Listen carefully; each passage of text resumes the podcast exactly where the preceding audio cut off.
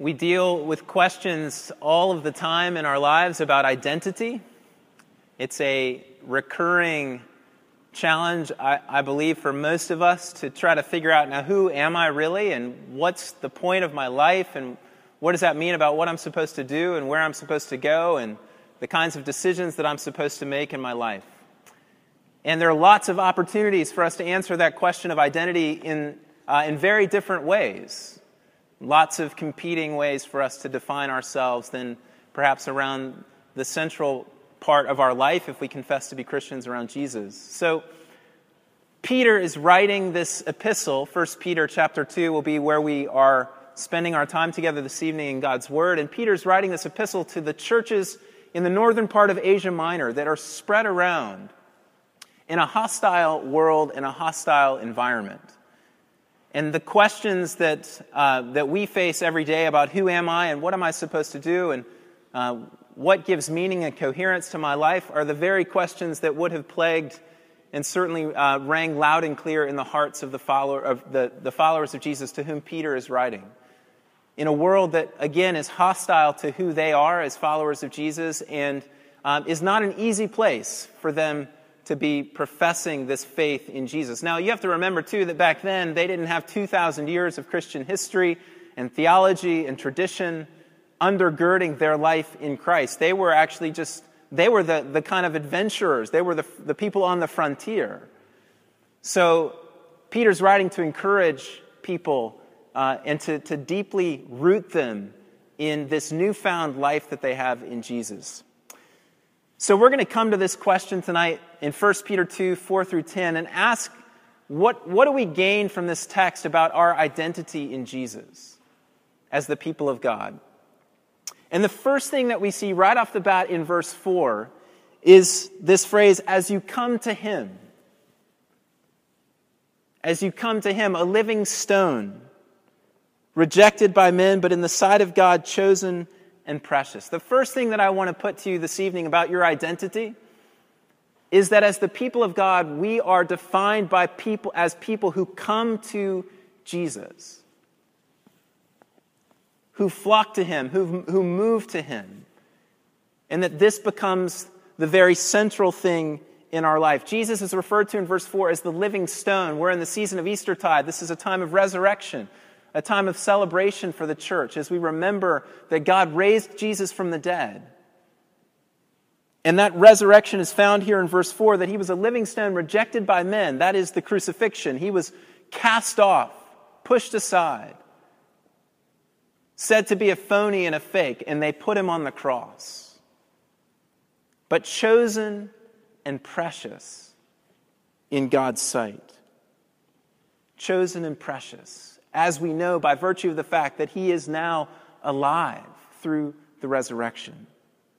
So we come to this one who is alive and well, even though he's been rejected by the world, he's been vindicated by his Father, and he's alive. And we come to him. And when we come to him, we come in a way that is marked by faith and belief. We see that later in this text that he says, I'm laying a stone in Zion, a cornerstone chosen and precious. Whoever believes in him will not be put to shame. Whoever believes in him will not be put to shame. This confession of belief and of faith that Jesus is Lord.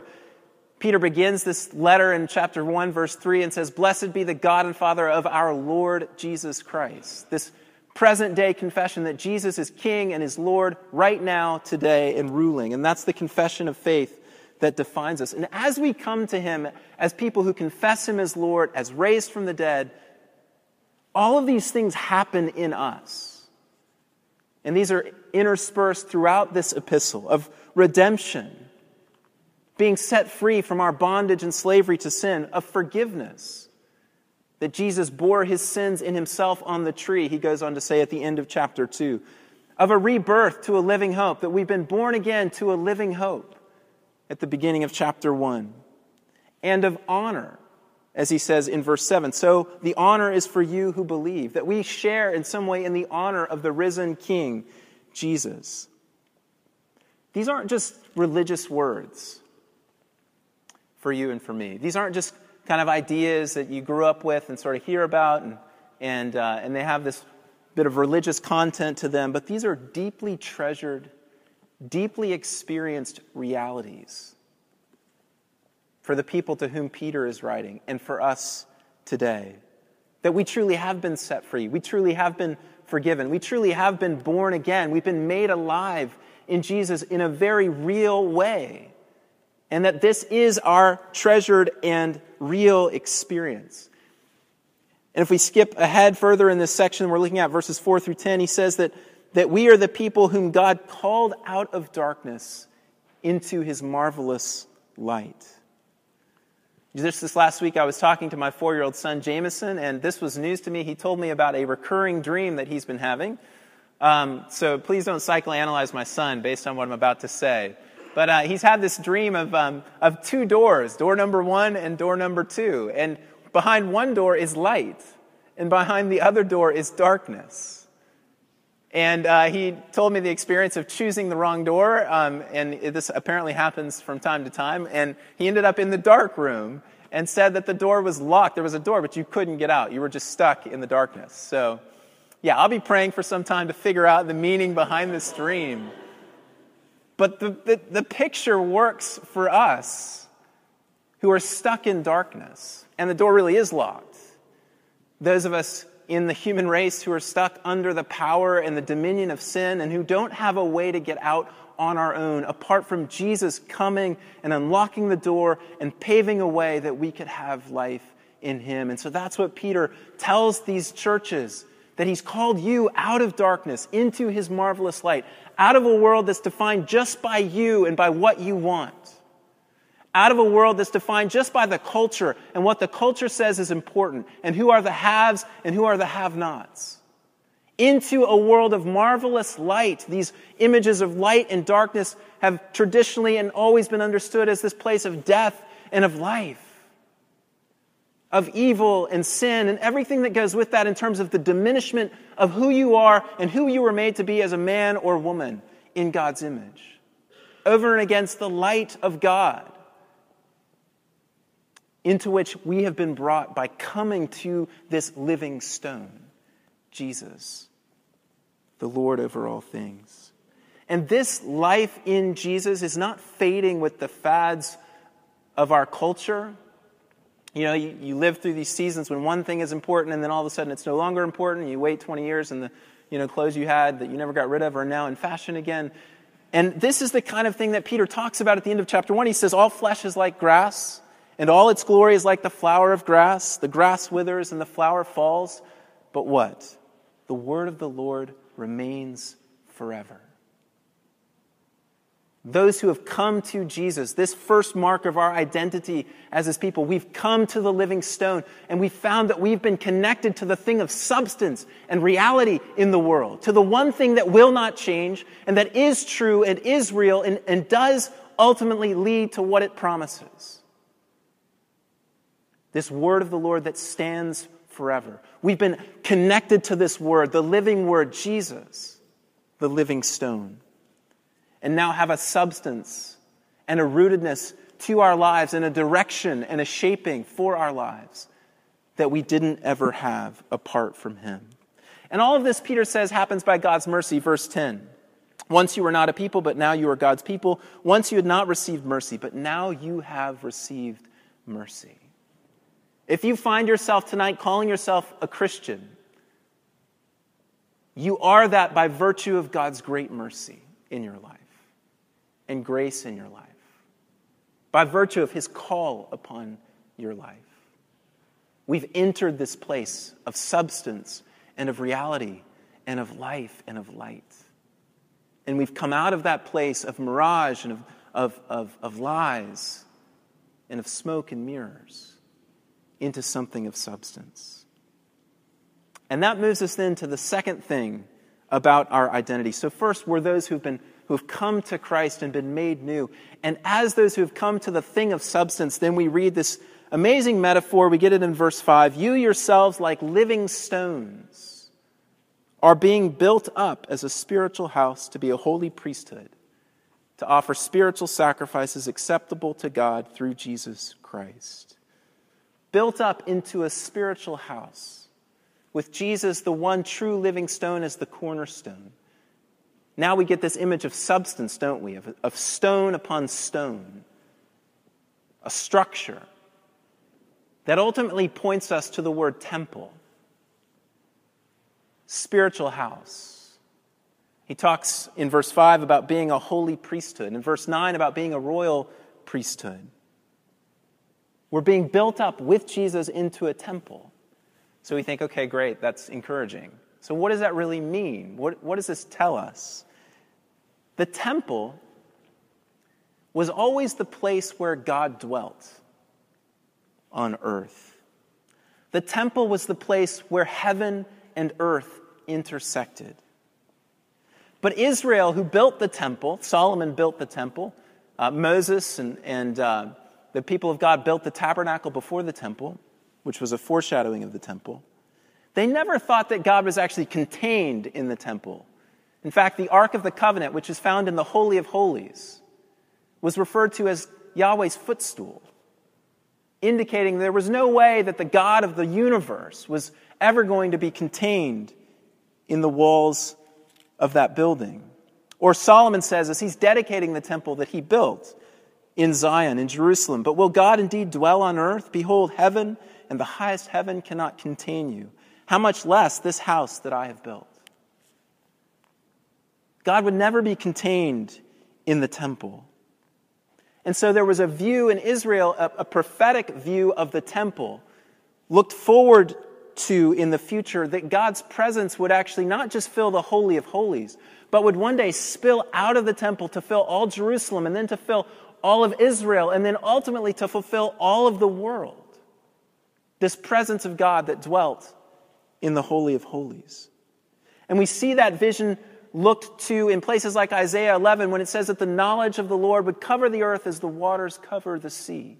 That one day this presence of God, which was localized and contained, would be expanded beyond the borders of this building to fill the earth. In Revelation 21 and 22, that great vision at the end where he looks and he sees a city coming down, and then he describes a temple where there is no sun or moon, because there need be no light, because the Lord himself is their light. This vision of God's presence spilling out over into the whole cosmos starts to happen in Jesus. The temple, the place where heaven and earth meet. Jesus, the place where heaven and earth meet. John 1:14 says that he tabernacled among us, echoing back to this idea of temple and God dwelling with his people. In John 2, as we read tonight, as Sam read for us, Jesus says, "Destroy this temple and I will raise it again in 3 days." And what is he talking about? Not about the building, John tells us, but about his body. That now somehow in Jesus, the temple, what it signified of God's presence on earth, was now going to be fulfilled in Jesus. And now in Jesus as the temple, Peter says that you're being grafted together with the living stone, as living stones, into a spiritual house, into a temple. Paul talks about this in 1 and 2 Corinthians and calls the people of God the temple of God. And now that body of Jesus that we are, the people who are indwelt by God, the Holy Spirit, are that temple in the world, the place where heaven and earth actually intersect and collide. That's through you, if you've come to Christ, the living stone, and through me. And between today and the end, when Revelation 21 and 22 will come about in full, when God's presence will be the light of the new heavens and the new earth, we as the temple of God are to be the place through which the presence of God, because a temple is defined most of all by the divine presence, through which the presence of God is to expand throughout the earth. Through us, the people of God. We are his presence here and now. We are indwelt by him here and now. And his presence is to expand into Cambridge and Watertown and Jamaica Plain and Dorchester and Beverly and Back Bay through you. We are the temple. God is to expand in his world through us. And this brings us Then to the third place, third point about our identity. Verse 5, we are a holy priesthood. Verse 9, a chosen race, a royal priesthood, holy nation, a people for his own possession. Why are these things being used? Why a holy priesthood in verse 5 and a royal priesthood in verse 9? This is connecting to something deep in the biblical witness. We go back to Genesis 1. And God gives to Adam and Eve, he gives to man and woman in Genesis 1. Sorry, Adam and Eve, Genesis 2. He gives to man and woman that he's made in his image. This commission to go out and to subdue the earth, to have a kingly role and function. And he makes them in his image that they might go out and multiply his image throughout the earth, bear his image to the earth. That's a priestly role in God's creation.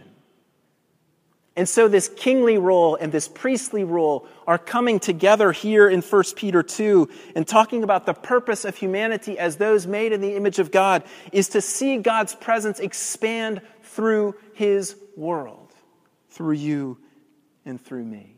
That's the way it was always meant to be. But sin came into the world and messed that up with Adam. So God started again with Israel. And what did we read in Exodus 19? After God had redeemed them and plucked them out of bondage, he brings them into Sinai and says, "Now therefore, if you will indeed obey my voice and keep my covenant, you shall be my treasured possession among all peoples, for all the earth is mine, and you shall be to me a kingdom of priests." Kingdom has royal connotations, and priests, and a holy nation. So God starts again with Israel to send his presence into the world. But sin messes it up again. Enter Jesus, the true place where heaven and earth meet, and now his body. And that project which God began with Adam and Eve, begin again with Israel, begins again with Jesus. But this time, we know that it's going to come to consummation because of the cross and the defeat of evil and sin and death and hell. And because of the resurrection and the clear sign that is, that God is victorious and that his purposes will stand and come to pass. And so now we are those people, a holy priesthood, a royal priesthood, who are now called to see God's presence expand through us into his world. That is our vocation as the people of God. Who are we? We're those who've come to Jesus, the living stone. We're the temple who have been knit together, stone upon stone, on the cornerstone, which is Jesus. And we are a kingdom of priests, now called to bear faithful witness to Jesus in word and in deed. Verse 9, "You are all of these things, that you may proclaim the excellencies of him who called you out of darkness into his marvelous light." That's our job. It's to proclaim the excellencies. The word there really means the mighty deeds of God, the salvation, the salvific deeds of God, which would be the cross and the resurrection of his son Jesus. In word, to proclaim those to the world so that through that faithful witness, God's presence would expand and his boundaries would increase and extend into all the earth. And it doesn't just happen in word, but if we go on in verses 11 and 12, he says, "Live such good lives among the pagans." It happens in deed as well, that we, as the new alive people of God in word and deed, are bearing faithful witness to Jesus. And a few final things about how this faithful witness takes place as a holy people, a holy priesthood, a holy nation. Again, sin ruined this before. So he says in chapter 1 to the people, "But as he who called you is holy, you also be holy in all your conduct. Since it is written, you shall be holy, for I am holy." That is, this vocation and this function as the people of God to be a royal priesthood doesn't actually work if our seeking after the world's things defines who we are. The opposite of holiness is sin. Sin is essentially finding life outside of the God alone who gives life. To become holy, to be a holy people, is to enter into a larger place and space where life knows no bounds, where God has space and a place to work in power through us. It's not just about a list of rules. We've domesticated holiness. Holiness is like a lion that roars and that has life and substance in all kinds of ways that leads us into new kinds of living. We bear faithful witness as the priesthood of God only by having a holy life. Only as those, secondly, who are fixed on him, to proclaim the excellencies of him, right? What is most of Twitter and Facebook about? You know, we live in a world, and YouTube, we live in a world of self-proclamation. A world where the good news is actually me and my accomplishments and my image and all that I can bear to the world. And yet these people who've been called to the living stone are defined by proclaiming someone else. Paul says this well in 2 Corinthians, "For what we proclaim is not ourselves, but Jesus Christ as Lord, with ourselves as your servants for Jesus' sake." We don't participate as the priesthood of God in the act of self-promotion and self-proclamation that so typically defines our culture. But we proclaim the excellencies of the one who is our all in all and who will be all in all. And we do this lastly, we bear faithful witness at any cost. At any cost. Peter's writing to the churches, and they are suffering. They are suffering, and he's encouraging them. If you expand this in 1 Peter, he's encouraging them to take heart and to suffer for doing right in their world. To stand firm in Jesus, whatever the cost may be, because ultimately Peter says to them, Jesus is worth it. He is everything. It's okay to let go of your life. If we look at Revelation, which has the same understanding of the people of God as a kingdom of priests, we read that in Revelation 5. It says in Revelation 12 that the way that the church will conquer, it says they have conquered the devil by the blood of the Lamb and by the word of their testimony, for they loved not their lives even unto death. Jesus sets the example of bearing faithful witness to the point of death. Jesus goes to the cross. Jesus says to those of us who follow him, take up your cross and follow me. We bear faithful witness in word and deed to see through this temple of the body of Christ, God's presence expand and increase and the boundaries extend even to the point of death. So who are you? What's the point of your life? And what does that mean for the decisions that you need to make tonight, perhaps, and this week? You're a living stone in the temple of the living God, called to bear witness to him as part of a royal priesthood, to see his glory expand and grow throughout the earth, even to the point of death. But you can't do any of this apart from the reality and the experience of Jesus as your life, as your Savior, as your Lord,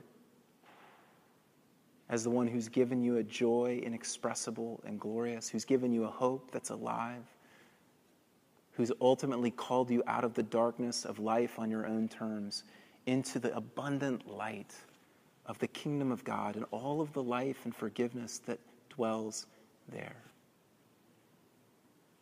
This Jesus who is alive, is he alive to you? Alive in you? You're everything, you're all. As he is, then this vocation that you have and I have, that we have, can be fulfilled, and God can receive glory, and many, many more can come from darkness to light. Amen.